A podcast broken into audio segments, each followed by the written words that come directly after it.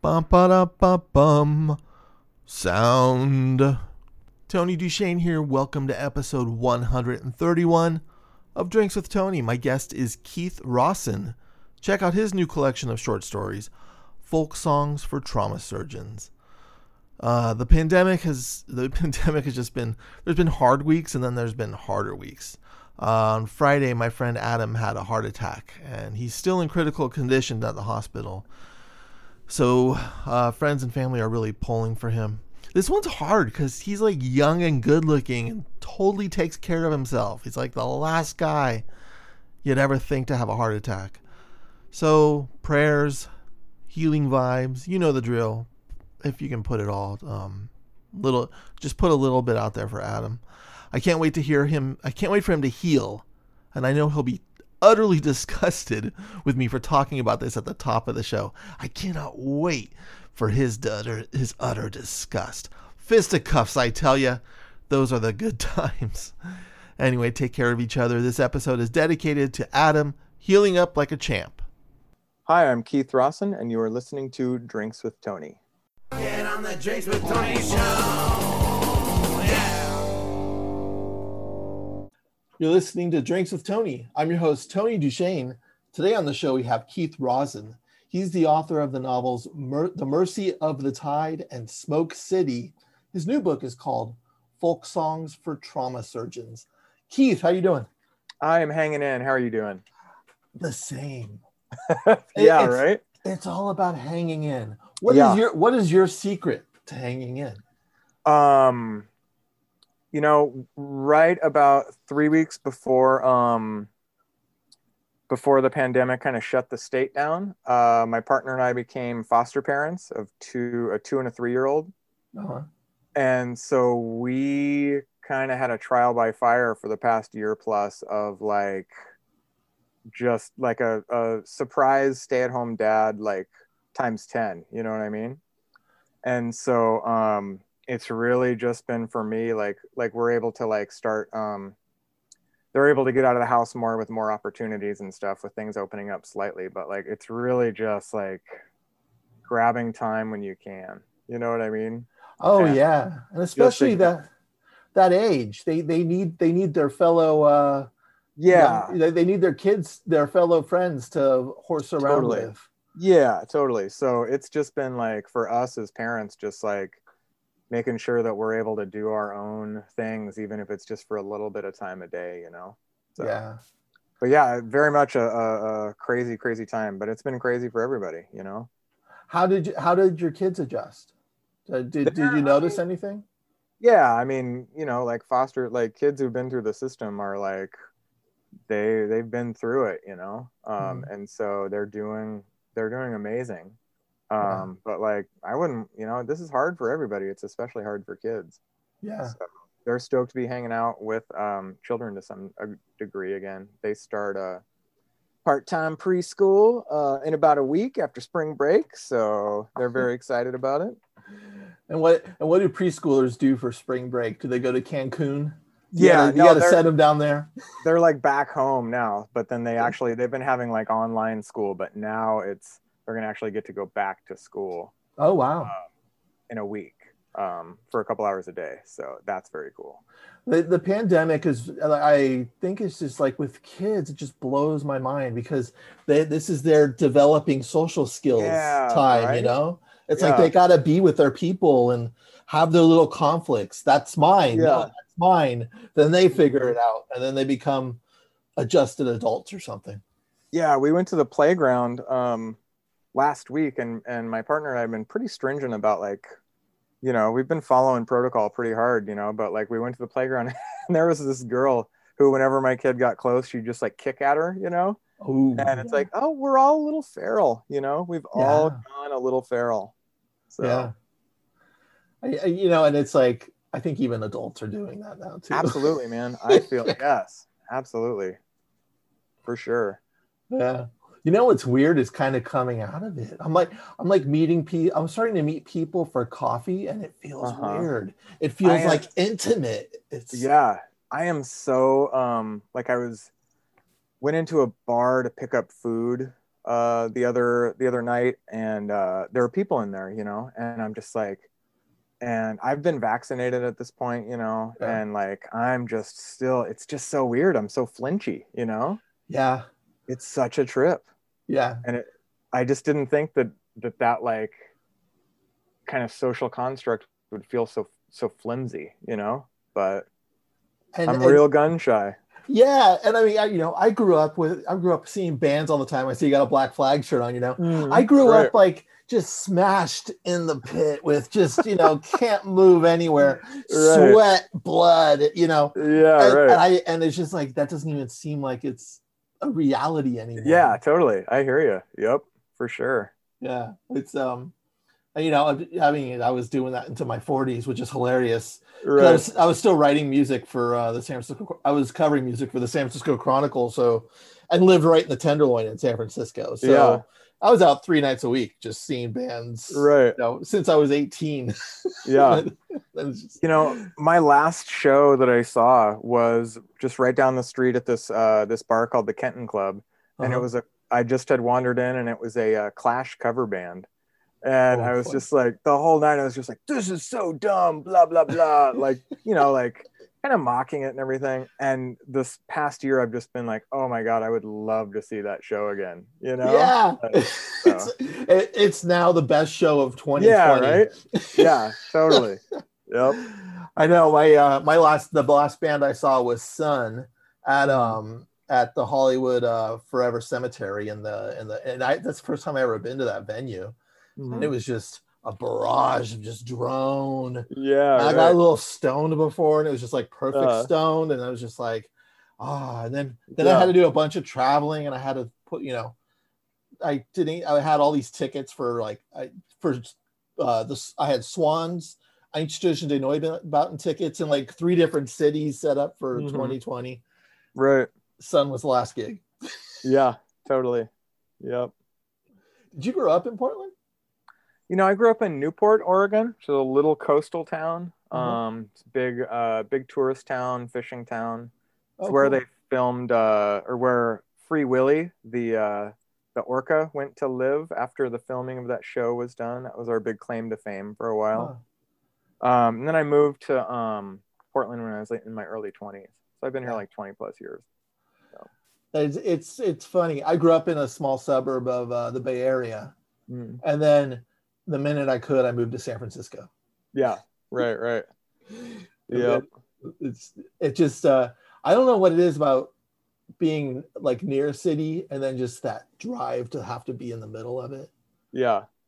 You know, it's weird too, because like uh Robin, my partner and I, we go to um we go back to Newport and to other the little coastal towns that dot it.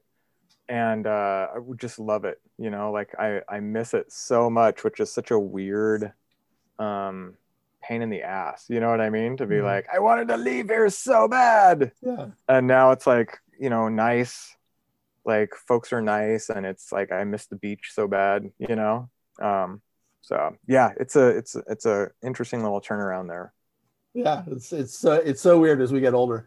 I know. I was thinking about it. I was just like, oh, you know, I want to go back to Millbrae because I just haven't been there. And even when I lived in San Francisco, there's no reason to go 20 minutes out to the suburb. You know. And Yeah, totally. Yep. Now, and now it's just it would be like, uh, you know, I th- everything that I grew up was gone. The bowling alleys and the sad diners, but you know, Right. it's Yeah. I feel a lot of the same way with Newport, my little town. Like a lot of its like charm has, has been replaced with like a, a veneer of a lot of new money, like retirement money and stuff like that, you know, and everything's just a lot more slick, you know, but the beach is still there. Yeah. Um, and that's a big one for me. So Well, you may be retiring there in a couple decades yourself, right? yeah, right. If you'll be the you'll be the one where everyone's like, "Oh, this damn retirement money's coming in." No, yeah, oh, gee. yeah, totally. Yep. Yep. Yeah, wh- when did you start writing? Uh, you know, I started um, writing punk zines when I was a teenager, um, Yeah. and so like like you know, I did uh, I did Avow. Yeah, Nine, started it when I was 19, I think, yeah, um, and did that for a decade. Uh, did like 24, 25 issues, Um, wrote for a bunch of other fanzines, and then have always been like a voracious reader of fiction, and so started. Like I'd written a number of just wretched novels as like a young man, you know, um, and but around 30 i started getting a little bit more serious with uh, writing short fiction and sending it out. And so i started to get some um, some uh, publication credits. And i think my first book was um, that was published was the mercy of the tide. And i think i had written like three books before that that were just just didn't bring me there you know what i mean Oh yeah, it's Yeah. how we do it. Uh, uh, Right. People go, "How do you learn how to write a novel?" You write a novel, and Yeah. that novel's usually gonna suck. But that's Yeah. how you learn. Yeah, It's you just have to jump right into the water, you know, the deep end, and pray, pray it doesn't get published because it's terrible. Yeah, right. Yeah, and that's that's one of the big like I've been doing a lot of podcasts recently, like for folk songs and Uh-huh. a lot of cool like classes and and I keep getting asked like what would you do like what kind of advice or whatever would you offer? And and the thing I keep coming back to it is totally in line with that and it's just like giving yourself permission to write a shitty first draft you know? Yeah. because like if we if we just obsess over the first 10 pages of a thing and they got to just be perfect before you can move forward you're never it's never going to be done you know? So, Yeah, it's almost like uh, give yourself permission to, to be messy. yeah that's exactly it. And it'll be like once you finish the thing and have a draft that informs how your characters act. Mhm. um, you'll know more about them. And so that will inform how they act at the beginning in a way that you didn't really know them at first. You know what i mean? So it's just you just got to finish it. It's almost like you got to develop a relationship with the character, and the only way to do that is to just write the whole thing. That's exactly how i feel absolutely yep Yeah. Yeah. and it's so much fun. Yeah, I I I uh, I like that the um because not only from the from uh, like the first ten pages to the end of the book, uh, are you you're le- you're a better writer by the time you get to the end Yeah. of the book. You're a better writer, and you've spent time with the character. So those first ten pages are going to change because now the characters made their choices. You know. and- yeah that's exactly it yeah and it's like oh he wouldn't even say this he would say this or he would react this way or or these two people would do this when faced with each other you know Yeah. Oh, you're learning you're learning as you go you know and that's the sexiest part of all of this. I just I really love to uh, you just you get to know your characters. It's, right Who else has a job where they do that? Where they just right right they go, I want to create people, and then they do Yeah. their thing, and you're like, oh, they do that. right yeah it's cool when it goes well it's cool Yeah, um, when it's a struggle, it's like the weirdest, uh, weirdest difficulty imaginable when it's when you're stuck, you know. But yeah, when it's going well, it's it's there's nothing else like it. yeah. That's why we joined this club. Mm-hmm. Mm-hmm. I love that you started with zines. That's right. I have your uh, anthology of the of Val Yeah. zines. Right. and i think um it's just it's some people like some people wait for permission like they they- they'll try to submit before doing their own thing they'll just be like oh i need to get in the atlantic that'll Mhm. that'll mean i'm a writer so they, they'll keep trying to get that way but to but to just throw a zine together of what you're passionate about and get it out there right. it, that that creates a better writer and also people actually dig it it's Mm-hmm. You know, that's such a like I've never thought of it that way, but like I can see myself as a young writer, young fiction writer, I could see um that need for validation, you know? Um, I had a lot of that. Um, and I still get trapped up in that stuff for sure. That that sense of like validity. Like I will be I'll be a writer's writer when I land a piece here or when this happens, you know? And it's like that is um, as somebody with a numerous books out who still struggles with imposter syndrome all the time, that is such a weird, nefarious little brain twist, you know? But it's so real. yeah i've it blows my mind i've um you know i've i've interviewed authors who've been on the bestseller list for 20 books on the new york times bestseller list Right. and they all have imposter syndrome when they start a new draft and it's just Yeah. I'm like thank you for telling me that It's that same terror every time of like, I'm not gonna be able to do it this time. Yeah. You know? Yeah. Totally.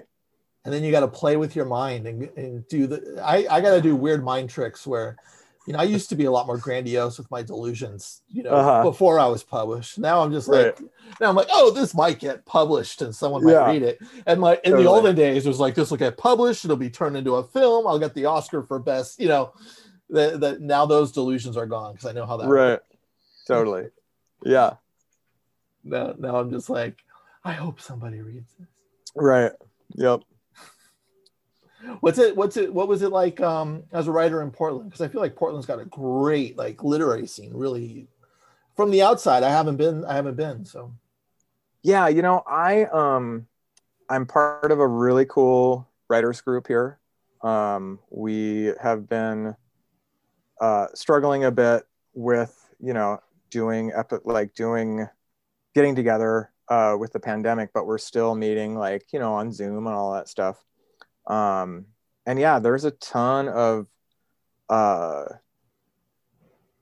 ton of writers here. I feel like it's it's kind of focused a bit on the literary scene, um, but I think there's like all all genres of folks are represented here. You know what I mean? Um, I don't go to as many, or at least I didn't go to as many readings as I might have wanted to, um, and I'm certain sure as hell not going to um, even online stuff now. Like with kids, it's a pretty like it's kind of a full time job. So um, yeah, but yeah there's some incredible incredible writers here and it's it's pretty tight knit you know yeah.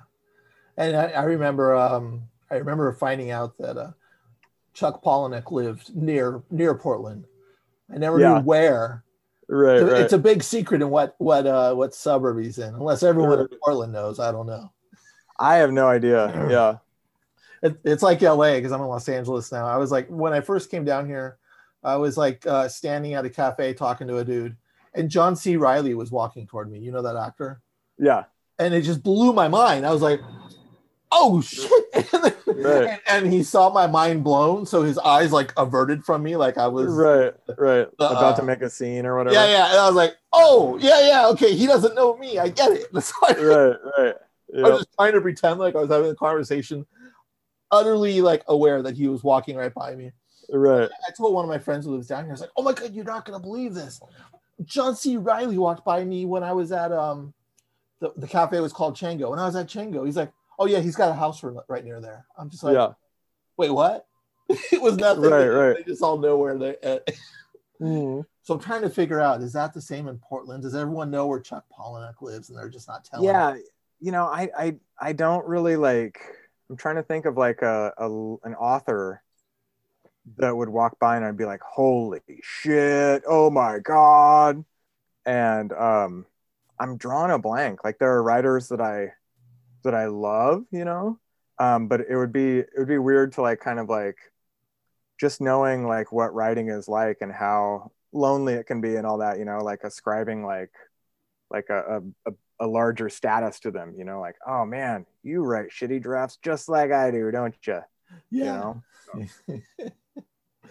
exactly. It's- yeah, it's it's it's we're we it's almost like the Wizard of Oz. We're seeing behind the curtain, right? You- you- Yeah, right. Behind you, you see the um the uh when when I used to think that you know everyone when I read a book, I just assumed it was the first draft of right totally like, like even on the road, Jack Kerouac, when they kind of tout it like, oh, it was the first draft. No, that was many drafts later. Right. You know, it's but yeah but it's just and then you think, oh yeah, I could just write like that and then it'll be done.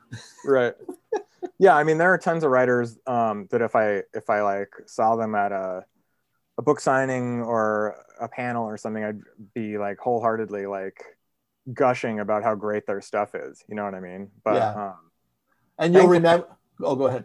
Oh, i think I, i've i think i've surpassed the point where i'm like like it's like it's kind of a mundane celebrity sort of thing for me you know what i mean so It's weird. Pro- have have you had people come up to you and go, oh man, and just kind of like gush over your work where you're just kind of like, whoa, well, Yeah, I- you're been- better than me. Why are you talking? right well there's been some folks that are like um like kind of peruse my stuff like pretty um avidly and so they know a lot of stuff about like what I've written or whatever, like almost more than I, you know, like I've kind of forgotten about it a bit.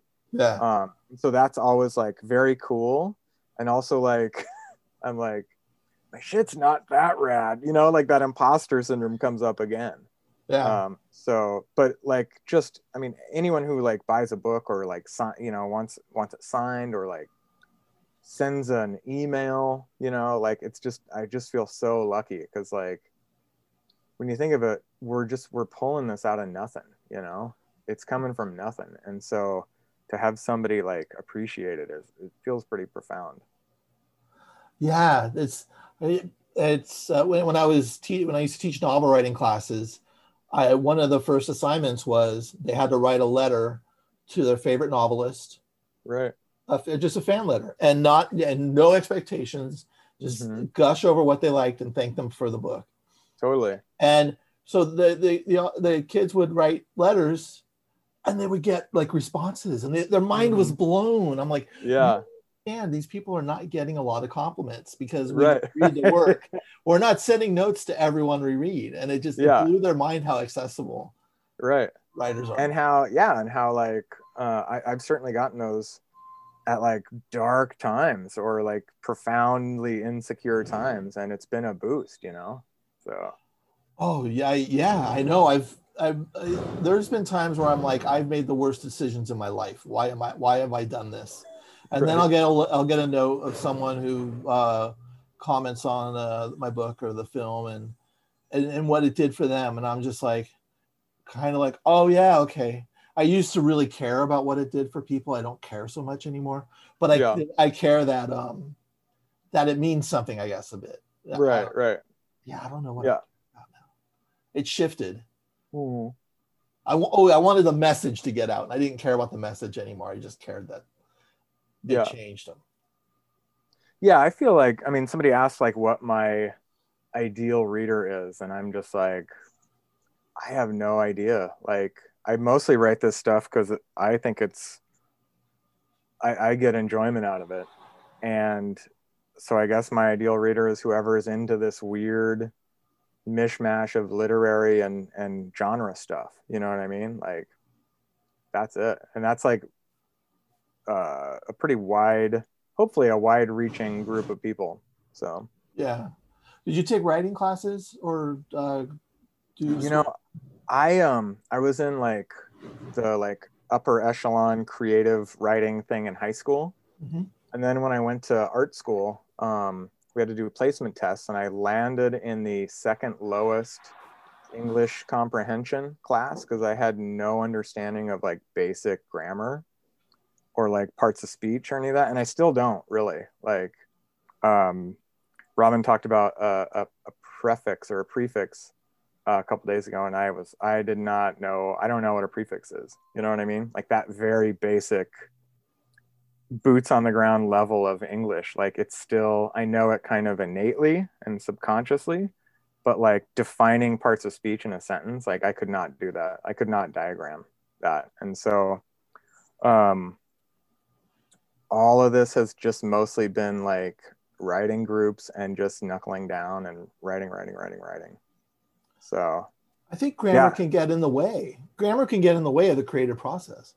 yeah i mean i i am profoundly grateful for editors uh Yeah. who have fixed my books um because i it, it looks like a bloodbath every manuscript you know um but they fix it you know what i mean and Yeah. like there's some where for continuity's sake um i don't want this because it's it's going to come into play later i don't want this needs to be like this but nine times out of ten they catch shit that i had no idea was wrong you know Yeah. Oh man, but I used to think that authors always stood up. You know, back when I was young and like, you gotta be like authors stand up to their editors and say, right no, it's got to be this way or no way at all. And then I started like, you know, I started drinks with Tony and started interviewing writers, you know, 20 years ago. And I was Yeah. like, so what's it like working with your editor, expecting all this like fire and oh yeah, they, I told them that they can just shove it up there, you know, and yeah they're like, oh, I take every note they give me and they're usually right. And it Yeah. blew my mind that that's how it works. But that's Right. what great editors do. They they're they're in that part, you know. And just like um like i am uh i'm working on a, a uh revision of this novel right now um and i had a beta reader tackle it which i i don't think i've ever had a beta reader before but this was just not it was okay you know Mm. but so he's he read it and he offered the most profound helpful incredible notes on like both big picture and specifics and i'm like i they open windows that we can't open as writers you know um, and it's like that ain't that ain't confrontational that's like thank you very much Yeah. you know It's about serving the story on every level. right and i'm like i'm lucky to have people like that in my life that can do that you know Yeah. and who are so whip smart that they can do it well Yeah. It's so much fun. Like uh like workshopping, I've noticed, you know, especially when people start taking classes here and there and they're so timid with workshopping and they'll take offense at everything. But once you really get into it, you're not taking offense. You're like, hit me, hit me harder. It's almost like you're Right. uh, you're in a boxing, like, you know, you're like getting ready for the big fight. You're just like, you gotta like throw your whole punch at me so I know how to take a punch. kind Right. and and like so much of that too is just like understanding like you don't have to take every bit of it like Yeah. with that you know what i mean? Like in a workshop because that's like however many people in a workshop you don't necessarily they aren't necessarily your trusted friends or your editor. Right. other people have agendas that sort of shit you know? But like you can take what you want and leave the rest. Like that's not a big deal. Um but yeah with like editors like i lend a lot of credence to what editors say because um it's there it's not meant to be um uh unhelpful you know what i mean? It's supposed Yeah. to be like dragging your story out of the muck so. They're almost like uh they're almost like music producers where you know you, you come up with the song or Totally. whatever then you go into studio and you got a uh, you got the engineer and the right. and th- they're part of the whole package. We never see them. We don't know who the engineer was on you know the certain records or whatever Right. but but they are a part of the band in a certain totally yep agreed yeah. i'm glad we agree on that because this has just been a disagreeable conversation absolutely jesus god Wait till we go to the bars again. that's right I don't even know if I want to go to a bar again. i i'm looking forward to it Yeah. i'm definitely looking yeah for sure yeah. yeah. um that uh i don't know i once the flinchy phase is over if it ever is for me like i look forward to that to fellowship again of, of some kind you know I, this is going to affect us so much, even like 10, 15 years from now. Everything's just shifted, you know, where yeah just, you, you know, as the new teenagers kind of grow up and they're just like, yeah, we, what are you guys talking about, you weirdos? You're Mhm. scared of this? This is just normal life. And we're like, gun Right, right. still. yeah totally yeah yeah it'll be interesting to to see um how things change you know Yeah. uh, over time like I was thinking about it. Like, remember, remember when 9-11 happened and then airport security just got tight and how Yeah. how much it sucked, you Mhm. know, and then now it's just routine. Right the TSA check, take all your clothes off, spread your butt cheeks. They say, yeah look, look, sir, there's kids in line here. Can you not spread your butt cheeks Right. here? yeah And- but yeah but, but it's, we're used to it. We're taking our shoes off. right Before 9-11, if someone asked you to take your shoes off, you'd kick them in the balls. hmm yeah it's a trip Yeah. yeah So what? yeah like like mask stuff and like um stuff like that like i imagine a lot of people that's just going to be a permanent avenue they go down you know yeah. so um yeah it's a trip I'm looking at people's eyes so much more. I'm trying to. I'm trying to Hmm. communicate with eyes a lot more. yeah trying to acknowledge like hi i'm smiling but like how do i do that Yeah, yeah. Just yeah. I was I was talking to uh, someone. I I think it was a dude at a grocery store who's working there, and I was asking him, you know, can you tell if people are smiling or something? He's like, yeah, I can tell. I can tell Yeah. by looking at their eyes, their facial expressions. oh yeah right on The grocery store clerks are the new rock stars of. yeah man it's rough it's rough the whole yeah it's rough Yeah. Yeah. I'm just I'm just like thank you. Yeah. Thank you. Thankless job to begin with a lot of times and like a lot catch a lot of uh the brunt of people's shittiness, you know, and Yeah. how to make it like a potentially lethal position on top of that, you know. I know. Yeah. Blows my mind. I know I'm getting my second vaccine in a few weeks and I can't wait. I never Yeah. thought in my life I would say that out loud. Right. It yeah, the second one it it knocked knocked me and my partner out for a, a bit. Um, Yeah. It was pretty gnarly, but like, hey, here we are. Here we are, Yeah. fl- flinching less Mhm. in, in public situations. Yeah, for sure. Yep. Keith, man, thank you so much for coming on the show. Yeah, thank you. For sure. Yeah. Keith Rosson on Drinks with Tony. Check out his new book, Folk Songs for Trauma Surgeons. Next week on the show, we have Jordan A. Rothacker discussing his new book, The Death of the Cyborg Oracle. Have you noticed many times on the show we don't even discuss the books? Why do I pretend that that's going to be the discussion next week? We'll probably talk about something like how to prevent glaucoma. But in the end, I hope you enjoy these conversations and check out the books by the authors on this show. What are you doing next week? I mean, other than listening to the next episode of Drinks with Tony. Have a great weekend.